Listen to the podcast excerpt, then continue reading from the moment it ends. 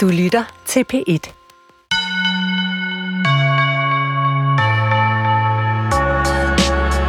Bronzealderen. Danmark for godt 3.000 år siden.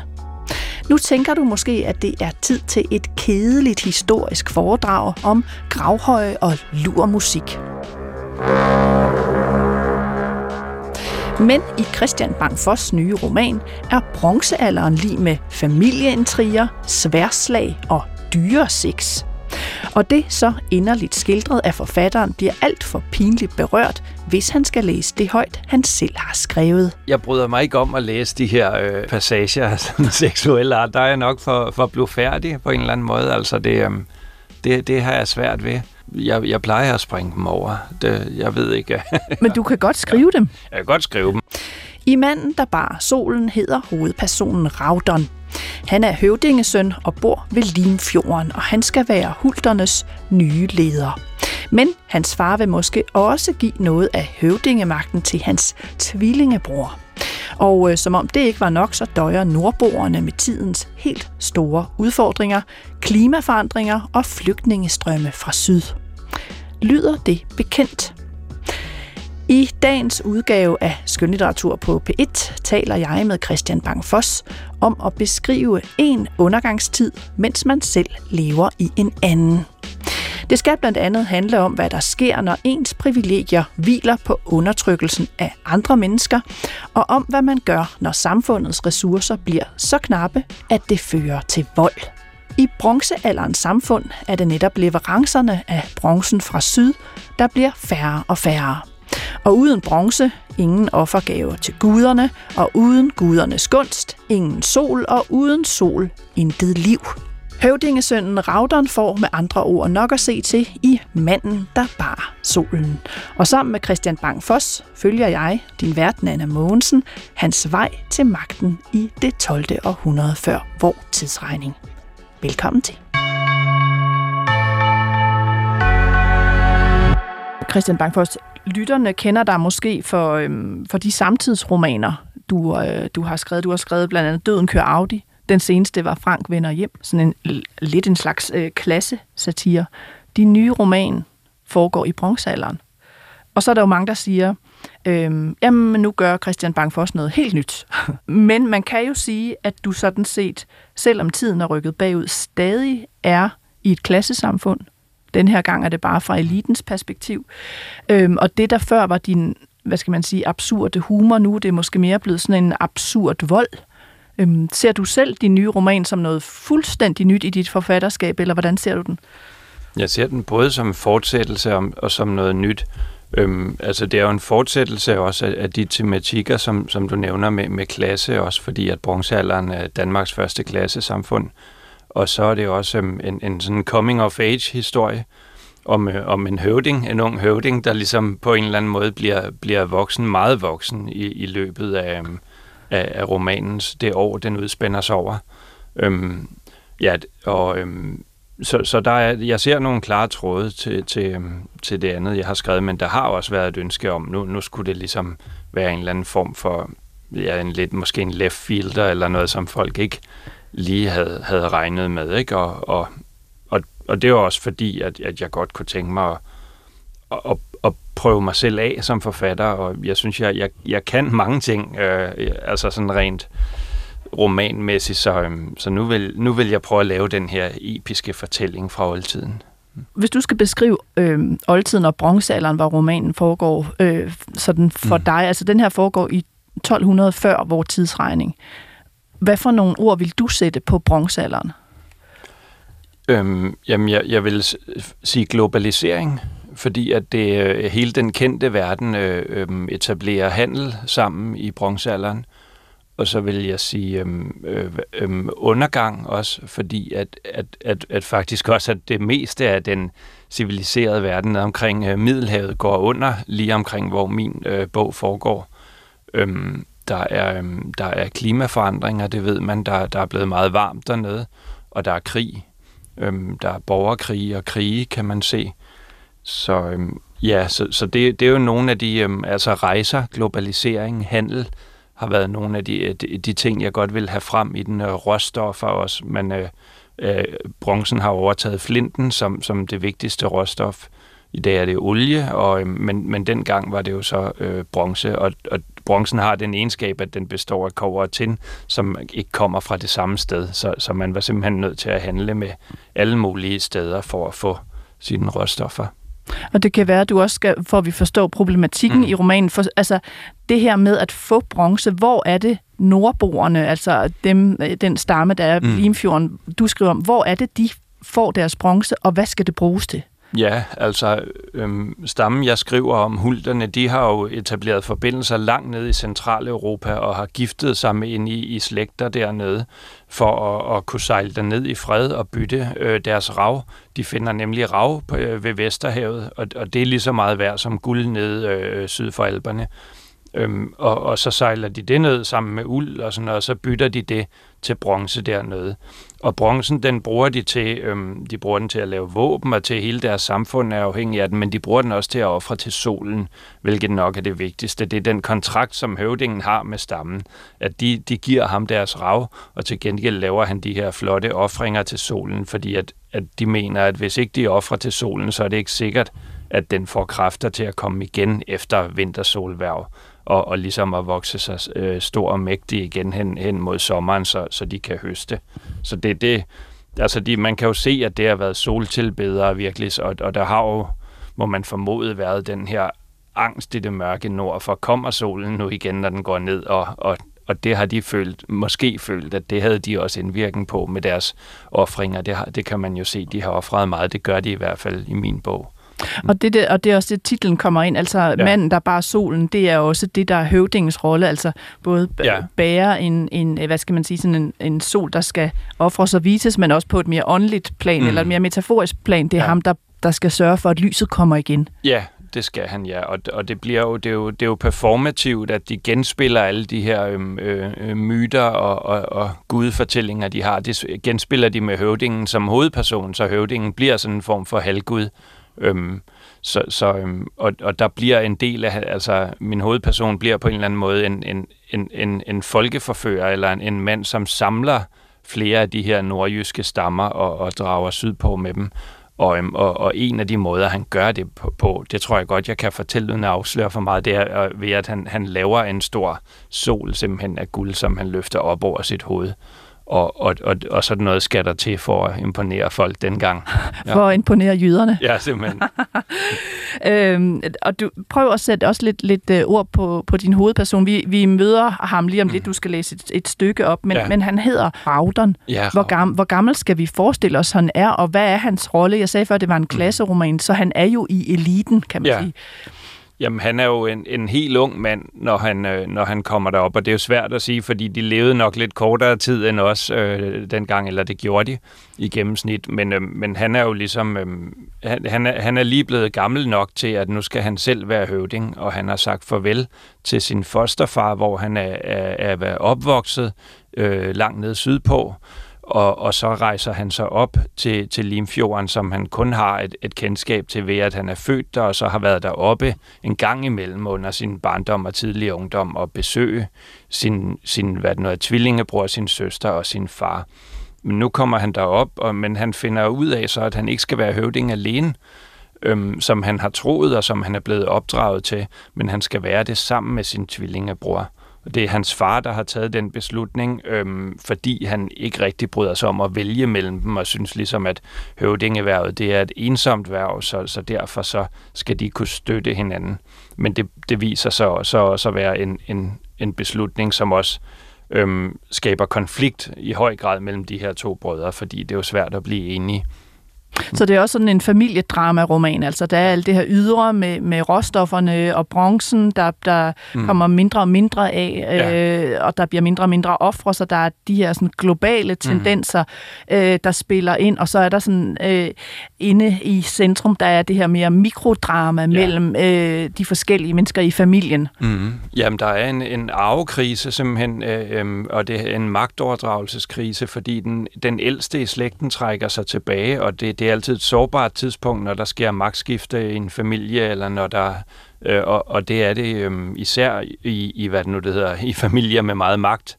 Og, øhm, og, og, og samtidig er det også en krise på global plan, fordi at der sker store omvæltninger i verden. Og, øhm, og, og, og, det, som, og det ser min hovedperson som det første, at det, det ligesom også vil påvirke de her stammer oppe i nordpå, at de, de nok vil få en ressourceknaphed. Øhm, og han har så også nogle personlige motiver ved, ved ligesom at handle på det. Og lad os prøve at høre et, øh, et stykke, og grunden til, at jeg sidder og griner lidt nu, det er, ja. fordi vi, vi lige før vi gik i gang ja. talte om, øh, hvad skal det være for et stykke? Og jeg havde jo straks pillet et ud af bogen, og så sagde du, det er måske lige voldsomt nok at læse i radioen, så vi har lavet det kompromis, at ja. du læser noget, så genfortæller du noget af det, du selv har skrevet, ja. og så læser du videre. Og, og det, jeg skal sige til lytterne, vi er i, i, øh, i den sidste del af romanen, og vi vil ikke afsløre for meget, men det, der er på spil, det er, at øh, hovedpersonen Raudon ligesom bliver kåret som en slags høvding, og der er et ritual i gang omkring det, der involverer en hest. Men det, man også får at vide i det stykke, du læser op, det er det her med solens rolle, og, og Raudon, der siger, hvor er det, krisen kommer fra, og hvad skal vi gøre for at forhindre det? Han trådte nøgen ud af teltet, kun iklædt en hornet bronzehjelm.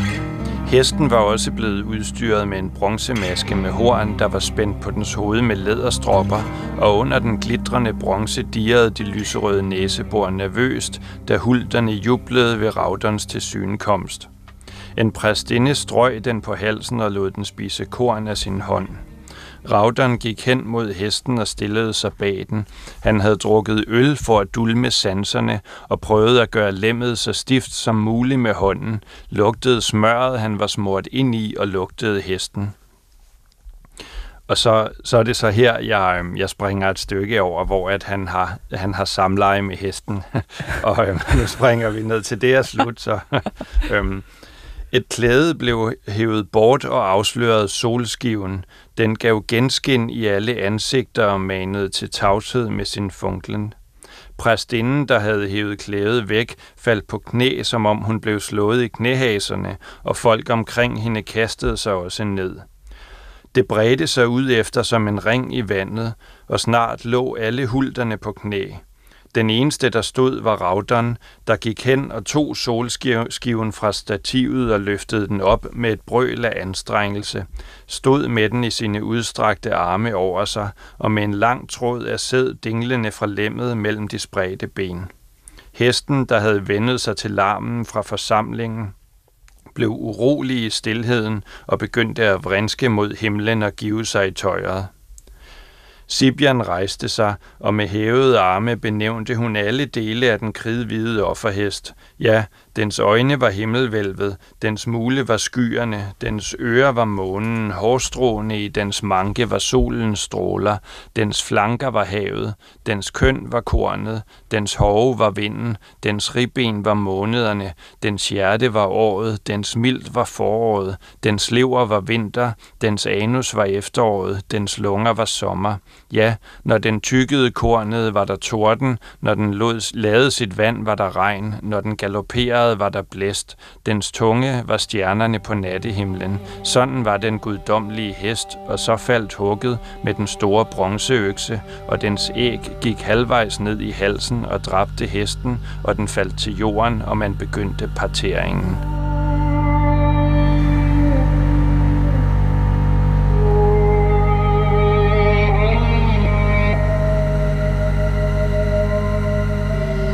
Senere, da Raudon havde spist af hestens kød, blev han iført høvdingens klæder, kappen og den uldne hat, og han rejste sig som genfødt og talte.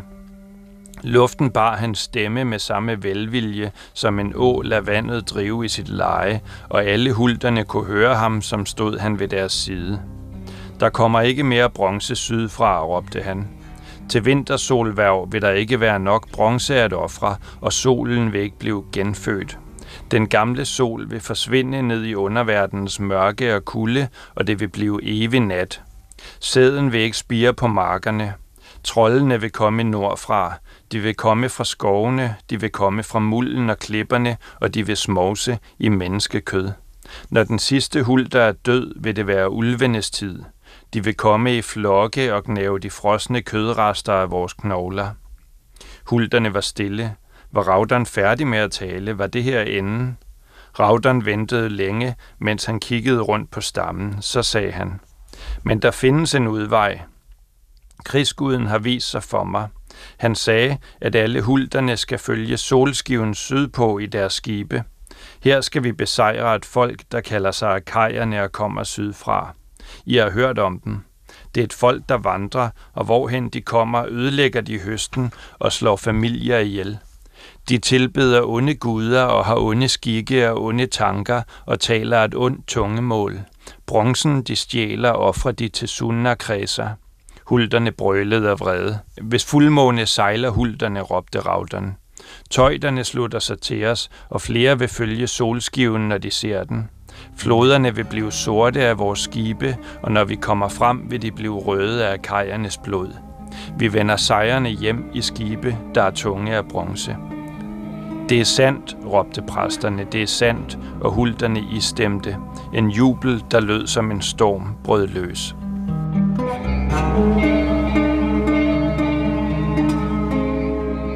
Tak skal du have, Christian Bangfos. Her et uddrag af din nye roman, der hedder Manden, der bar solen. Øhm, flere, det kalder på, på mange spørgsmål, det her stykke. Øh, hovedpersonen Raudern altså i gang med det her ritual, og han taler til sin stamme, hulderne, om øh, manglen på bronze, og om det her sådan, krigeriske fa- folkefærd, akajerne, mm. der tror med at invadere. Det skal de gøre noget ved. Først, det her samleje med hesten, mm. som du genfortæller. Ja det er simpelthen fordi, du synes, det er for voldsomt at læse? Ja, jeg, jeg bryder mig ikke om at læse de her øh, øh, passager af sådan seksuelle art. Der er jeg nok for, for at blive færdig på en eller anden måde. Altså, det, øh, det, det har jeg svært ved. Øhm, så øhm, jeg, jeg plejer at springe dem over. Det, jeg ved ikke. men du kan godt skrive ja, dem? Jeg kan godt skrive dem, men, men når jeg skriver, så er jeg jo ligesom...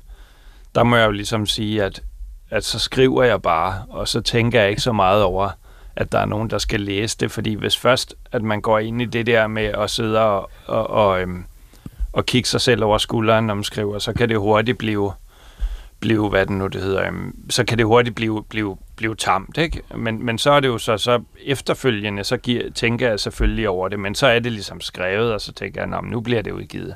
Men, øhm, men derfor kan jeg godt nogle gange have svært ved at læse det op. Jeg er aldrig sådan en, der, der ligesom på den måde føler sådan hvad kan man sige, øhm, altså jo, jeg, jeg er da stolt over bogen, men det er sådan en blandet stolthed, som også er, er sådan lidt en følelse af, af, af pinlig berørthed, eller sådan ved, ved det, ikke? Altså det, øhm, så ja.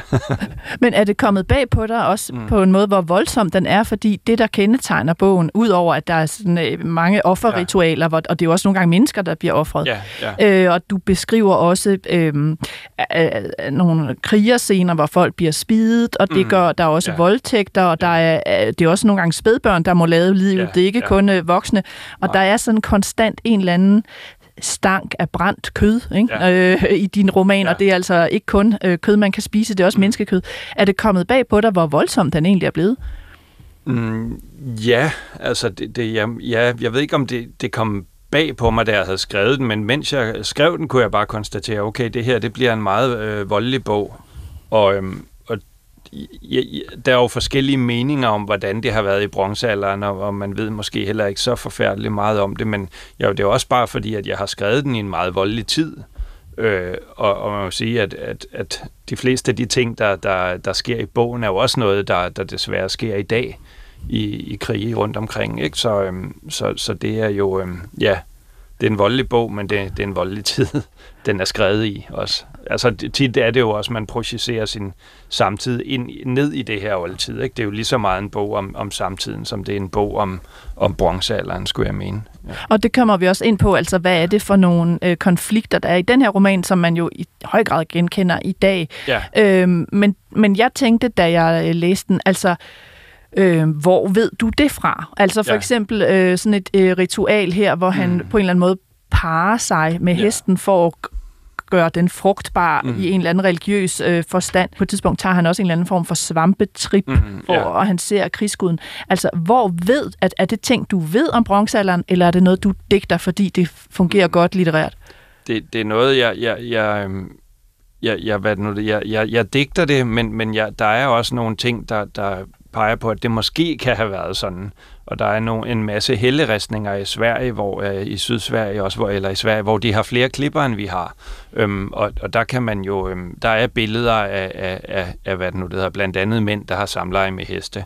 Øhm, og man kan, man kan se, at, at det, øhm, det spiller en rolle i, i flere gamle indoeuropæiske tekster, øh, i, i nogle myter der, og så er der også et høvdingeritual, der er beskrevet, øhm, hvor at noget lignende sker, men det er jo så fra, jeg mener, det er noget, øhm, øh, det, det er noget, noget irsk, og der må du ikke hænge mig op på det, fordi nu, nu, har jeg lige, nu blev jeg lige i tvivl. Jeg er jo ikke ekspert, men der, der er skrevet noget lignende, fra, øhm, men det er så skrevet ned langt senere, men der er, har høvdingen øh, samleje med en hest. Og jeg mener også, at han træder ned i en gryde med hestens kogte kød og skal spise af det, og det har jeg så ikke taget med i min bog, fordi jeg synes, det blev lidt sådan Asterix og obelix mm. med den store gryde. Men, øh, men der, der er, det er jo ting, der er hentet fra, fra forskellige øh, øh, kilder, ja. Og så har jeg jo så ligesom, øh, for at blive grydemetaforen, så har jeg kastet så meget som muligt af alt det her eksotiske, har jeg jo så kastet ind for ligesom at lave den her verden. Øh, men det, det, det kan sagtens, tror jeg, have foregået på den måde. Man ved så ikke, om, om han rent faktisk har haft samleje med hesten, hvis det har foregået på den måde, eller om det har været en, en forestilling. Det kan jo også sagtens være. Øhm, og, og så er der jo det her med, øh, nu vi snakker kilder, øh, det du læste sådan, var sådan øh, næsten helt poetisk, mm. altså det her med, ja. hvor, hvor den ene præst parterer hesten og siger, det mm. det er ligesom vinden, og det det er ligesom... Ja.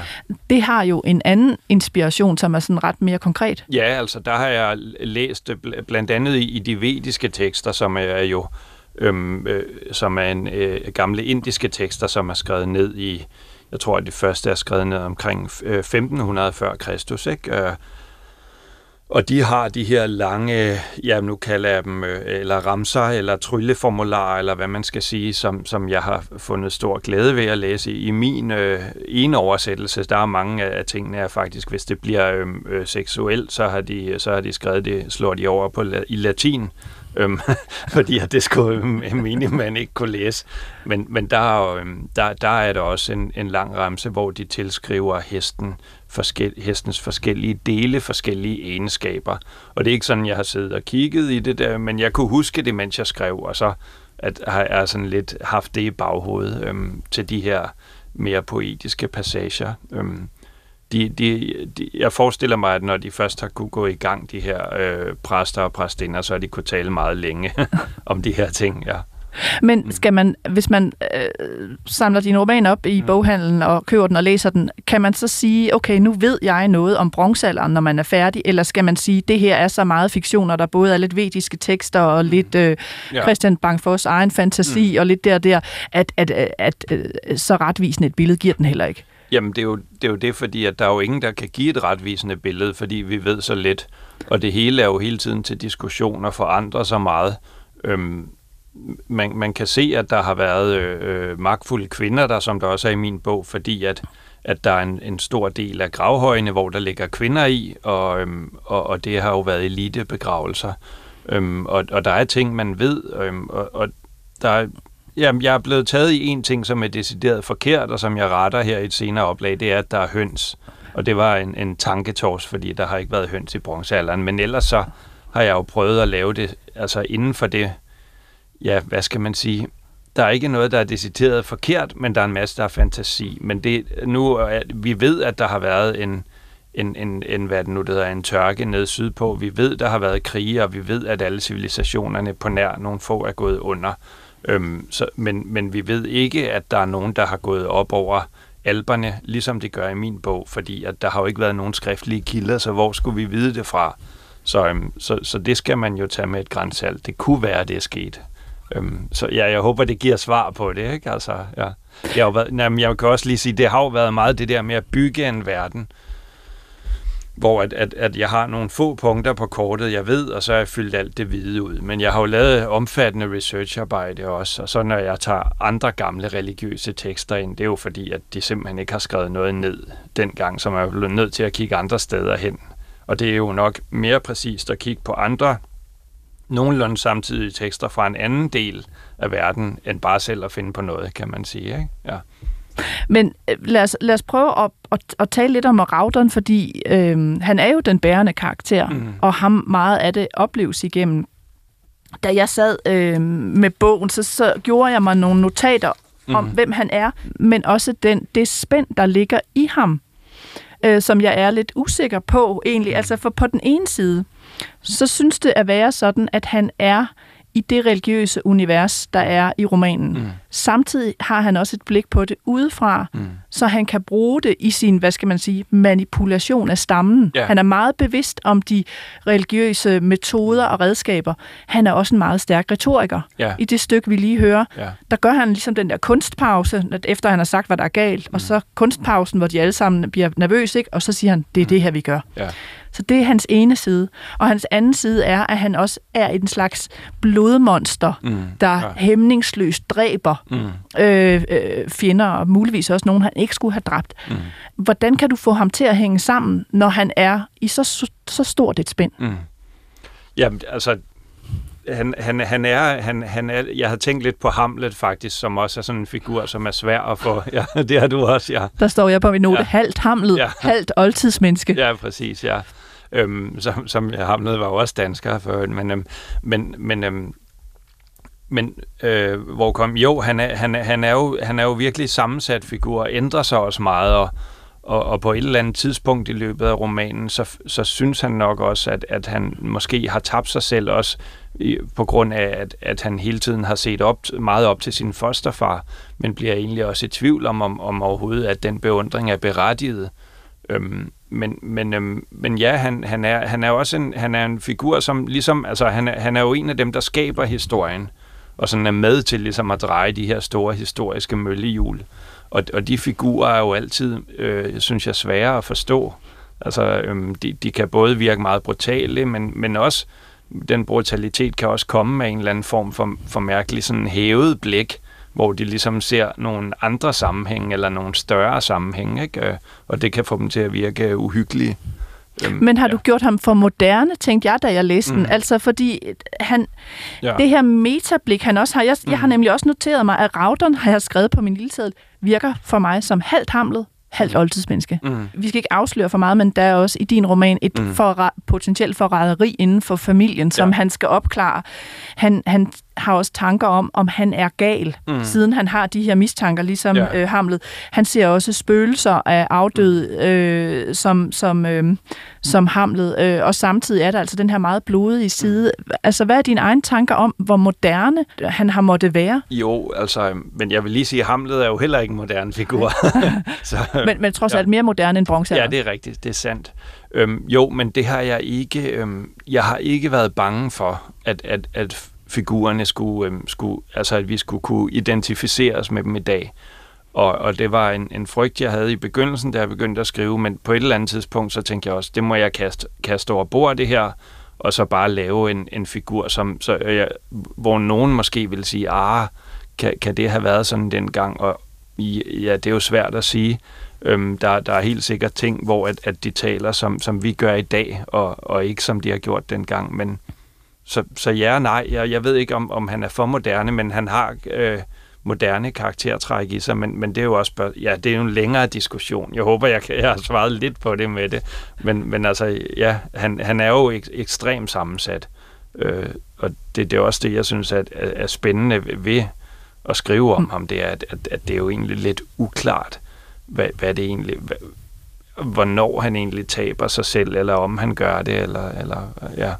For han er også et magtmenneske. Altså, det, det, er jo, det er jo også en del af ja. det, og, og der er en passage i romanen, øh, som vi ikke skal læse op, men som ja. jeg kan forklare. Altså, øh, han har en diskussion med sin øh, hvad skal man sige, blodsbeslægtede familie om, ja. om de skal hjælpe hans fosterfamilie, der er længere sydpå. Ja. Det er hans øh, blodsfamilie øh, ja. umiddelbart ikke med på. Det Nej. udgør store risici. Og så laver han simpelthen foran deres hus en form for skam mm. støtte eller ja. skambunke, hvor han for hver dag, de ikke hjælper, ja. går hen og lægger en ny sten i bunken, ja. så de kan se dagene meget konkret. Ja. Og det er, jo, det er jo både en skyld og skam, han ja. selv har, ja. men det er jo også en, han formår at påføre andre ja. som, som et magtmenneske. Mm. Jo, men det, de er jo alle sammen magtmennesker, på, og det er, bogen handler jo om, om, om magt, og, og hvordan magt også er i alle relationer på en eller anden måde. også hvor man bilder sig ind, de ikke er det. Øhm, og, øhm, så, så ja, han er et magtmenneske, men, men han har også de her to fædrefigurer, som er meget forskellige i forhold til, hvordan de udøver magten. Hvor at han, hans, hans fosterfar er på en eller anden måde sådan lidt... Øh, øh, han er sådan lidt Machiavelli-figur og, og, og, og virkelig tænker om hjørner og, og hele tiden har ting at sige overordnet om magten, men, men hans, hans far op ved Limfjorden er mere sådan frembrusende og direkte og, øhm, og, og, øhm, og ikke en, han, han kunne ikke finde på at sige noget usandt, for eksempel. Altså, hvor at hans fosterfar måske godt kunne finde på at, at lyve, hvis det var en, en større sags tjeneste. Og på den måde er der de her forskellige magtmennesker i bogen. Men ja, det, det handler også om, hvordan, hvordan at, at han, han først jo ikke rigtig vil have magten, eller, eller er, er lidt, lidt tøvende ved det, men, men så, så ligesom finder han ud af, at han kan gøre noget, som han gerne vil, nemlig hjælpe sin fosterfar og, og hjælpe sin stamme også med den her magt. Og så bliver han så sluset ind i det her spil, hvor den ene handling tager den anden. Og så vender jeg tilbage til mit hovedspørgsmål, inden vi går videre til også at tale om, hvordan bogen taler lige ind i vores nutid, men det hænger på en måde lidt sammen. For hvorfor skal den her magthistorie fortælles med bronzealderen som bagtæppe. Det kunne man også have gjort med middelalder eller renaissance. Eller, altså, hvad er det ved bronzealderen, mm. der, der ligesom siger, at det er den her tid, du skal vælge, Christian Bang, for os, når du fortæller din magthistorie? Ja. Jeg synes jo, at bronzealderen var, var, var så spændende, fordi at, at at, at det netop er den her undergang, som vi, og vi, jeg synes også, at, at man har den undergangsfornemmelse øh, in, lige nu i vores tid med, med klimaforandringer og med, med, med krige, der foregår øh, Øhm, hvor at, at da jeg var ung, øh, altså jeg voksede op i 90'erne, der var der en helt anden fornemmelse af, at, at nogen sagde, at historien var slut, og nu har man fundet ud af, at historien er slet ikke slut.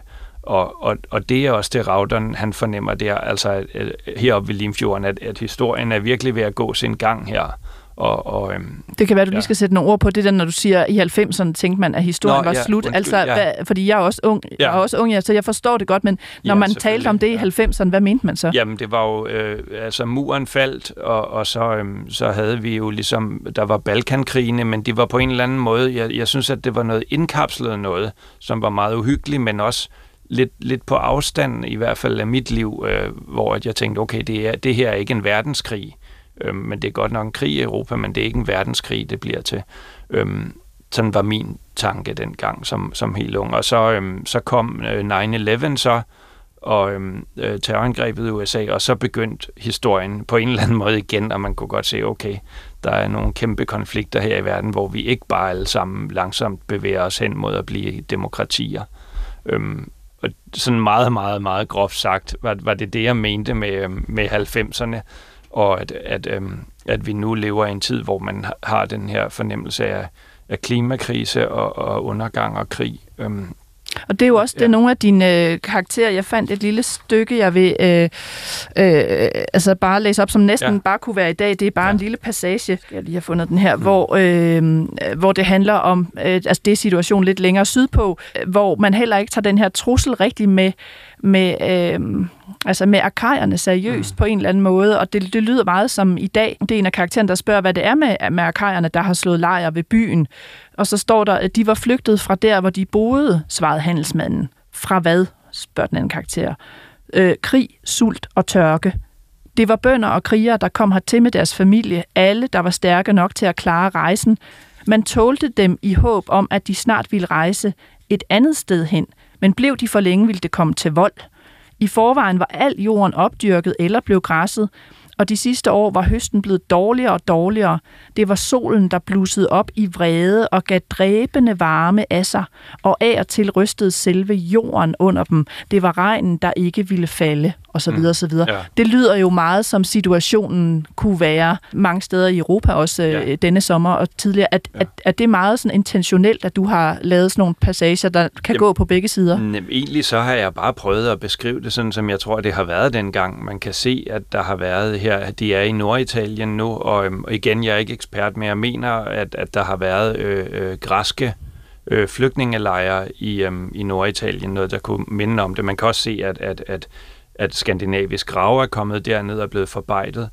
Øhm, og så, så kan man jo se, at der har været tørke, fordi de har gravet brøndene dybere og dybere i Grækenland. Øhm, og, og på den måde, så er det jo, så, så, så forestiller jeg mig, at det er så en kamp om ressourcer. Man kan også se, man kan se, øh, nu taler jeg arkeologi lige nu, ikke min roman, man kan se, at der er nogen faktisk, der, der har lavet græske potter over i Norditalien der, så der er også nogen, der er kommet der til og har kunnet et håndværk og, og er blevet. Men, men, men, men der er jo også en, en konflikt omkring ressourcer, når folk bevæger sig, og, øhm, og, og i, i, i mit univers her, der, der bliver det så løst med vold simpelthen. Øh, de kan ikke, øhm, der, der er simpelthen ikke, øh, hvad det nu det hedder, ressourcer nok til, at, at, at eller det er bare måden, de gør det på, og, og det, øhm, det, det, det skal man jo så, altså ja, så må man jo håbe, at, at man kan løse problemerne i dag på andre måder. Øhm, Ja, ja fordi ja. De, de vælger at løse den der trussel med arkajerne, der, ja. der flygter fra deres øh, altså ved vold. Der er et andet sted, som, som jeg øh, vil læse en lille passage af, som også mindede mig meget om i dag, og det er den måde, folk har en eller anden form for inerti over for den trussel, der står ja. lige for, for, for døren. Der er på et tidspunkt, hvor der står her, men det var som om folk, der ikke havde set arkajerne med deres egne øjne, fornægtede kendskærningerne og håbede, at det ville stoppe, at det hele ville falde til ro, inden det nåede deres egne. Op til os, når det næppe var omkvædet. Mm. Altså, det lyder jo også som en øh, en tanke, man har i dag ja. om, om alle mulige klimaforandringer, ja. eller nu oversvømmelserne. Ja, ja, det når næppe op til os. Hov, det gjorde det alligevel. Ja. Ja, men det er jo den der fornemmelse, som, som min hovedperson kæmper mod, fordi han prøver at mobilisere folk langs den her øhm, vandvej, altså Elben og, og Moldau øh, sejler de på, og, øhm, og der, der er det ligesom, der, der siger, ja, men lad os nu lige vente og se. Og, øhm, og det er jo også, altså dengang har det jo været sværere for nyt syd på, og det, sydfra det har været sværere måske at stole på det, så, så der er den der fornemmelse af, nej, men det, lad os, ja, at, at de ikke rigtig tror på det hvor at, at, at min hovedperson ligesom har set det med egne øjne. Han har været helt nede i Norditalien og se, at okay, der kommer nye tider her, og de her mennesker, de kommer altså til at, øhm, at vil have et nyt sted at bo, og de kommer til at vil slås for det. Ikke? Øhm. Den her gang har du valgt at lægge synsvinklen, og det tror jeg også, jeg sagde i starten, hos mm. eliten, hvor ja. slægt rent faktisk betyder noget. Øh, men der er jo også en, en, hvad skal man sige, en broet skare, der spiller en rolle i den her roman, som ligesom ligger neden under det hele, og det er jo slave, slavegruppen, ja. øhm, som de bliver dels offret, øh, de, de stiller ligesom bare op, og de er sådan ligesom statister, men de er der i ja. din øh, roman. Du kunne også have valgt at lægge synsvinklen hos slaverne, øh, hos en af dem, øh, ligesom du gør i din forrige roman, altså lægger øh, synsvinklen hos, hos fyren fra underklassen. Ja. Her lægger du den hos eliten. Hvor, hvorfor det her valg? Jamen, det, altså, øhm, jeg tror, altså sådan den helt banale forklaring på det, det er bare, at man kan se de gravhøje i landskabet stadigvæk 3.000 år efter. Altså elitens gravhøje? Elitens gravhøje, øh, der hvor at mine hovedpersoner bliver begravet. Øhm, og, og, og det, har bare, det har bare sat noget i gang, hvor jeg tænkte, hvad, hvad er det for, for nogle, nogle høje det her? Hvem er det, der ligger i dem? Og, øhm, og så er det også det med, at, at det her er netop en bog om, om dem, der har magten, og, og, og hvilke omkostninger det også har. Øhm, men, men der er jo også slaver i bogen, og det er jo også noget, apropos det, vi talte om tidligere, at så, så er det diskuteret, hvorvidt der er slaver eller ej. Det forestiller jeg mig, der har været, men jeg er jo heller ikke øhm, øh, arkeolog, men det, det, blandt arkeologer bliver det diskuteret hæftigt, tror jeg. Øhm, men men det, er, det er jo også øhm, det er jo nogle mennesker, som på en eller anden måde ikke er, er, er begravet i de her høje og er helt, helt forsvundet. Og, og, og det kunne også være interessant at forestille sig deres historie på et tidspunkt, og, øh, hvad, det, hvad det er for noget. Men, men nu, nu, øh, nu, nu blev det her en, en bog om, hvad magten gør ved, ved, ved sindet, og så ikke og hvad, hvad fattigdommen gør ved sindet. Ja. Men det er jo en lidt modsatrettet tendens i forhold til de tendenser, der ellers er rent litterært ja. lige nu med, hvor man siger, okay, nu skal vi give stemme til dem, der ikke ja.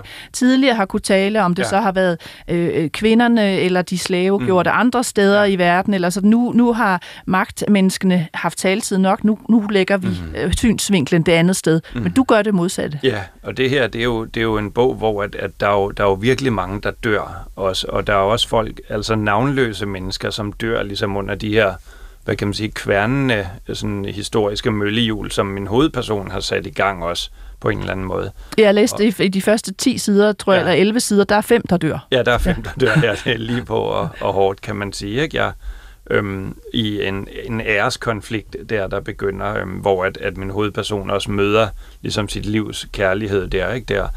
Men, men, øhm, men det er jo også det der med, at, at man følger ham også på et slavetogt øh, øh, nordpå, hvor de sejler op øh, langt op i Sverige, hvor at der ikke er bronze længere, hvor at de så tager nogle stenaldermennesker til fange der og, og, øhm, og, og, øhm, og, og bruger dem som slaver.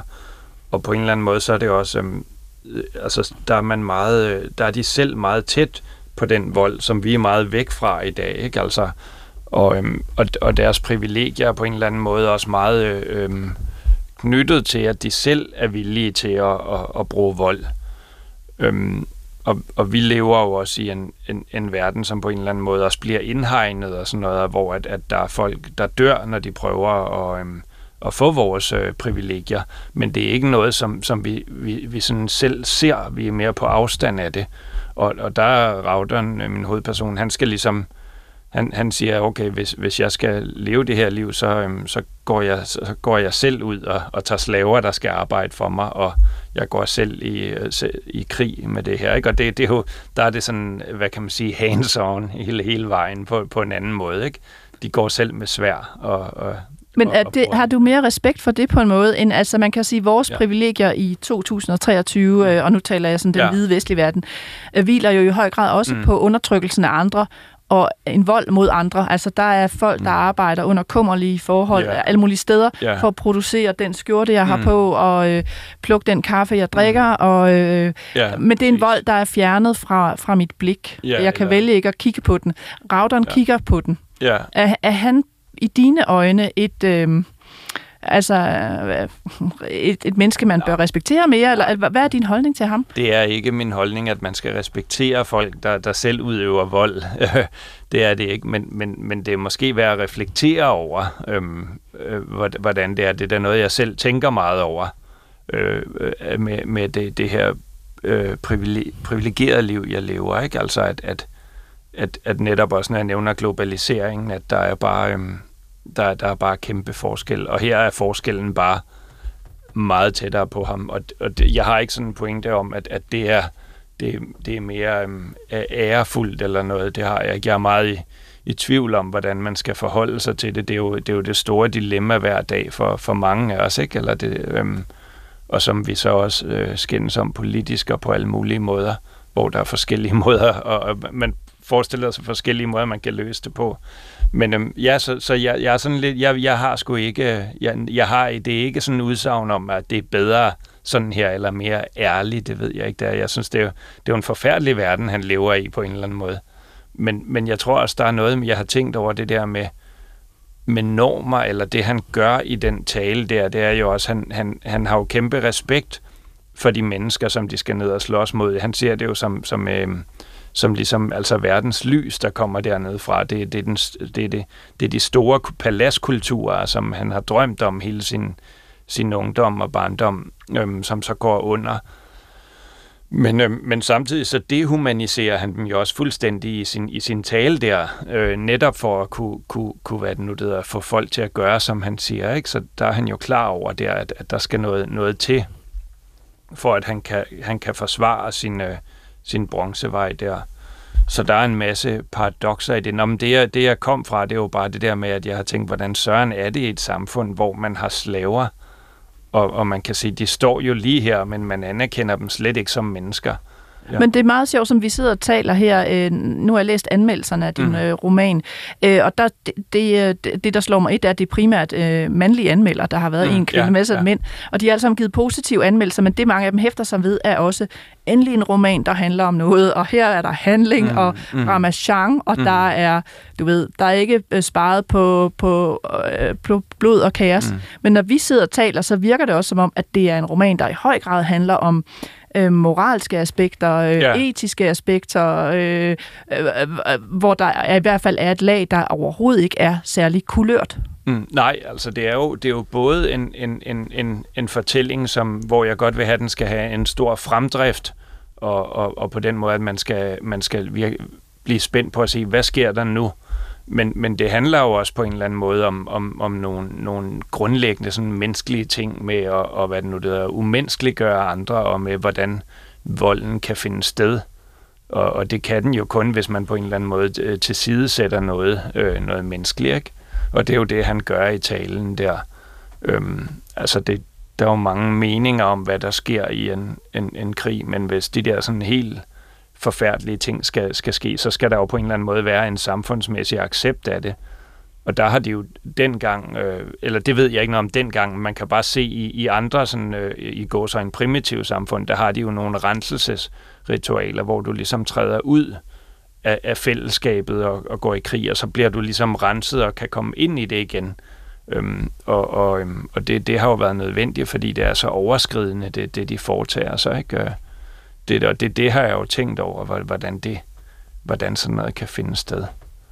Men har volden simpelthen en, en anden også funktion i din roman? Altså at den øh, enten bliver brugt rituelt eller øh, direkte i krig for at forsvare øh, mm. nogle ressourcer, ja. hvor vi i dag, og det har vi sikkert også, men der er også mm, altså, meningsløs vold. Altså, det, ja. det kan synes som meningsløs vold ja. i din roman, men det er det sjældent for dem, der udøver den. Det er, nej, det er, jo, det er jo meningsfyldt for dem, fordi de forsvarer deres ære, øh, hvilket er, er et meget centralt begreb, det, eller de forsvarer deres slægt, de forsvarer deres gravhøje, og de, de forsvarer deres... Øh, deres, deres velstand. Ikke? Øhm, men så er det også en roman, hvor at, at man kan, jeg vil ikke sige alle problemer, men mere eller mindre alle problemer bliver løst øh, øh, med, med magt og vold. Der, og, og så kan, altså, der er jo altid en dialektik i forhold til, til romanen og dens læser, fordi det er jo ikke sådan, fordi at de gør det i bogen, at jeg så siger, at det er sådan, man skal løse problemerne. Men, men, øh, men det er en roman, der ligesom, øh, hvad kan man sige, beskæftiger sig med, med, med vold som, som problemløsning øh, Christian Bangfors, jeg havde tænkt, om du her til sidst ville læse netop en passage om øh, det her med volden og overvejelserne omkring volden i øh, bronzealder-samfundet. Øh, og det er en passage med, hvor Raudern står med en anden. Ja, altså rauterne er nede i sin fødeby, der hedder Tarvodunum, som ligger ved Moldavs bredder i, i Tjekkiet.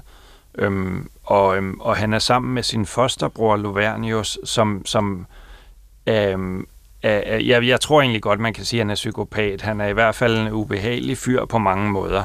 Og det er så uheldigt, at, at, at Rauderns øh, lille søster faktisk øh, skal giftes med ham.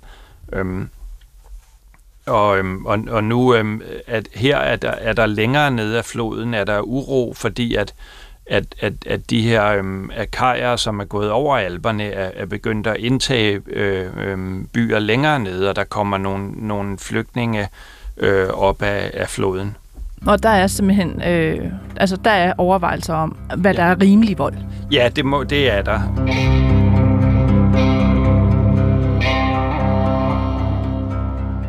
Raudern og Lovernios mødte en mand, der hvilede sig ved bredden af floden ikke langt fra Tarvodunum. Han var våbenløs og rejste sig ikke. Han kom fra en by længere sydpå, der var blevet plyndret af sultne akajer. De havde taget alt fra ham, undtagen hans liv og det tøj, han bar på kroppen. De havde taget hans kone og hans tre børn, hans hus og alt hans løsøre. Han ville ønske, de også havde taget hans liv, men det var grusomt nok til at lade ham gå. Nu vandrede han langs floden for usel til, at nogen ville gøre ham til slave eller ulejlige sig med at slå ham ihjel. Raudon måtte hive ordene ud af ham. Han talte tonløst, mens han betragtede flodens stille glidende vand i det ustoppelige fremdrift. Vi offrede, og vi ærede guderne. Jeg ved ikke, hvorfor denne ulykke er kommet over mig. Raudern havde en taske med proviant med, og han tog et stykke brød op og gav til manden. Han holdt det med begge hænder, mens han spiste. Du spiser med appetit, sagde Lovernius. Er det bare snak, når du taler om at dø? Manden tykkede og sank. Sulten er min viljes overmand, sagde han. Lovernius trak nu sit svær og stak det uden videre i brystet på manden. Han væltede bagover, og sværet gled ud af ham igen uden at dræbe. Lovernia skrev ind over ham og stak igen. Mandens hænder kom op og greb om klingen, så hans snavsede fingre satte mærker på den blankpolerede bronze. Lovernias havde det blik i øjnene, som Raudon kendte fra deres barndom, når deres lege gik ud over et dyr eller et andet barn. Raudon havde ikke noget at stoppe Lovernios, inden han stak første gang, og håbede bare på, at manden ville dø hurtigt. Men Lovernios var ikke trænet som Raudon, og i sin ophidselse stak han ved siden af hjertet for tredje gang. Manden levede stadig, og munden gik på ham i hurtige gisp. Lovernios trak klingen til sig og stak for fjerde gang, og denne gang havde det virkning, som han agtede, og manden døde. Hvorfor gjorde du nu det, sagde Raudon. Han havde mistet sin ære, og jeg gjorde ham en tjeneste. Jeg tror ikke, du gjorde det af medlidenhed. Jeg tror, du gjorde det, fordi du ville prøve, hvordan det var at stikke sværet i ham. Pjat, sagde Lovernius og trak den døde hen til brinken og skubbede ham i floden.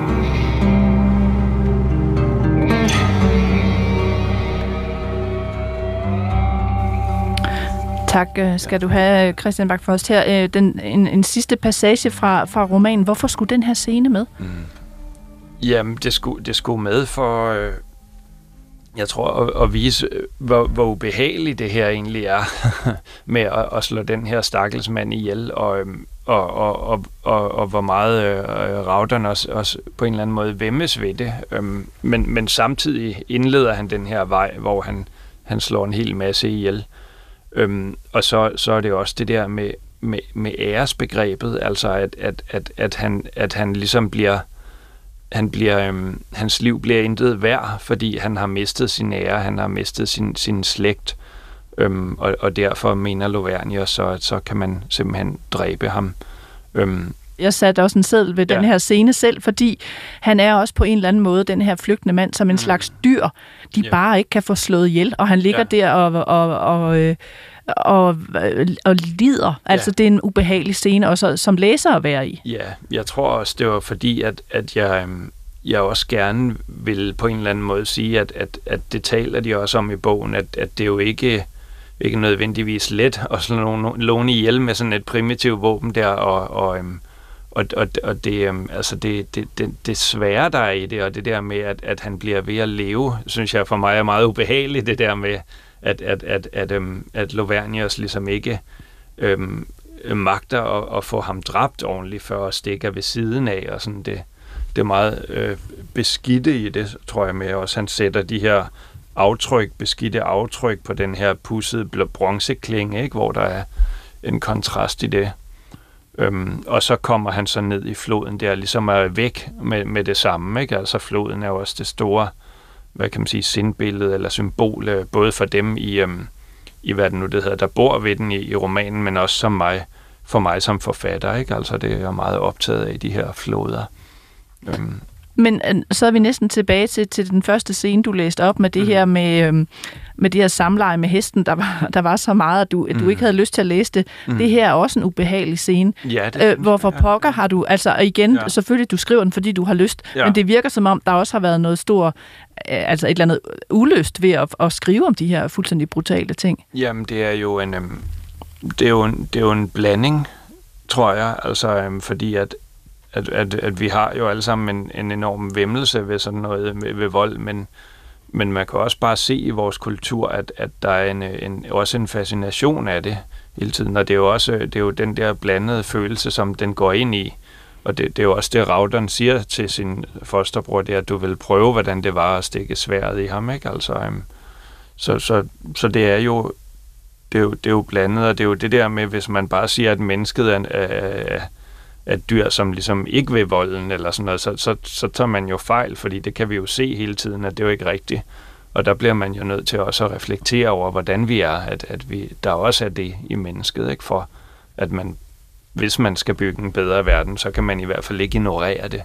Øhm, det hvis der skulle være et eller andet opbyggeligt ved det, så kunne man sige, så er det det. Øhm, men jeg sad også, og det bliver måske et af mine sidste spørgsmål, jeg sad mm. også og tænkte, at jeg ligesom havde læst den færdig, og igen, vi skal ikke afsløre, hvordan det går med, med routeren. Vi kan dog sige, at han også står der på de sidste sider, ikke? Jo. Men, men han er utrolig meget igennem, og folk øh, dør i hobetal omkring ham, og nogen slår han selv ihjel, og nogen mm. bliver slået ihjel, og nogen har vi på fornemmelsen bliver slået ihjel, og nogen ja. kommer som overraskelser. Men det kunne også godt ligne en bog, der kaldte på en toer, ja. hvor vi følger routeren videre. Øh, kunne jeg have ret i det, eller er det sådan en helt skæv tanke? Jamen, det, det er altså... Det kunne man godt forestille sig. Der, der er jo det ved det, at, at, en af de svære ting ved at have skrevet den her, det var, at jeg skulle øh, bygge det her univers op og forestille mig, hvordan det kunne være. Nu er det på en eller anden måde lavet til at træde ind i, og, øh, og så kunne jeg godt tænke mig at, at, at, at måske at træde ind i det igen, fordi der er også en masse andre aspekter af den her verden, som, som jeg ikke har, har fået øh, udfoldet. Så jo, hvorfor ikke? Det kunne godt være. Hvad er du i gang? Nej, det er jeg ikke, nej. det er jeg ikke.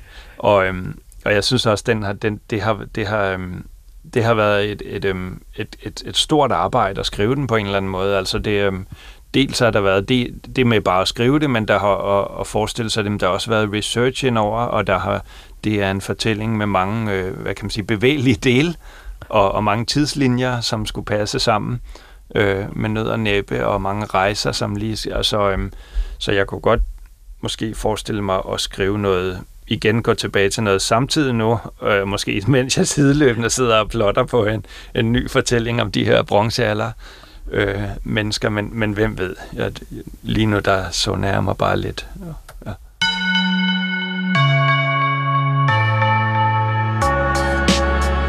Christian Bangfors roman Manden, der bar solen, er lige udkommet på Gyldendal.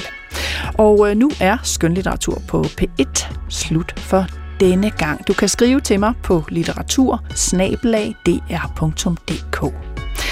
jeg var din vært og hedder Nana Mogensen. Og her på øh, falderæbet vil jeg lige gøre opmærksom på en noget mere afdæmpet Limfjordsbog med, øh, med, med historier, der udspiller sig omkring Limfjorden. Og det er forfatter Knud Sørensens sidste udgivelse. Knud Sørensen døde sidste år øh, i efteråret 94 år gammel, men nu er hans sidste værk på gaden. Øh, det hedder bare Lokale Historier, og det er udkommet på forlag Folke. Og her fortæller Knud Sørensen om øh, naturen og egnene ved Limfjorden, og så fortæller han også om fjordens digtere, Tør Larsen, Jeppe Åkær og Axel Sandemose. Jeg glæder mig i hvert fald til at læse Knud Sørensens sidste udgivelse, Lokale historier. Vi høres ved i næste uge.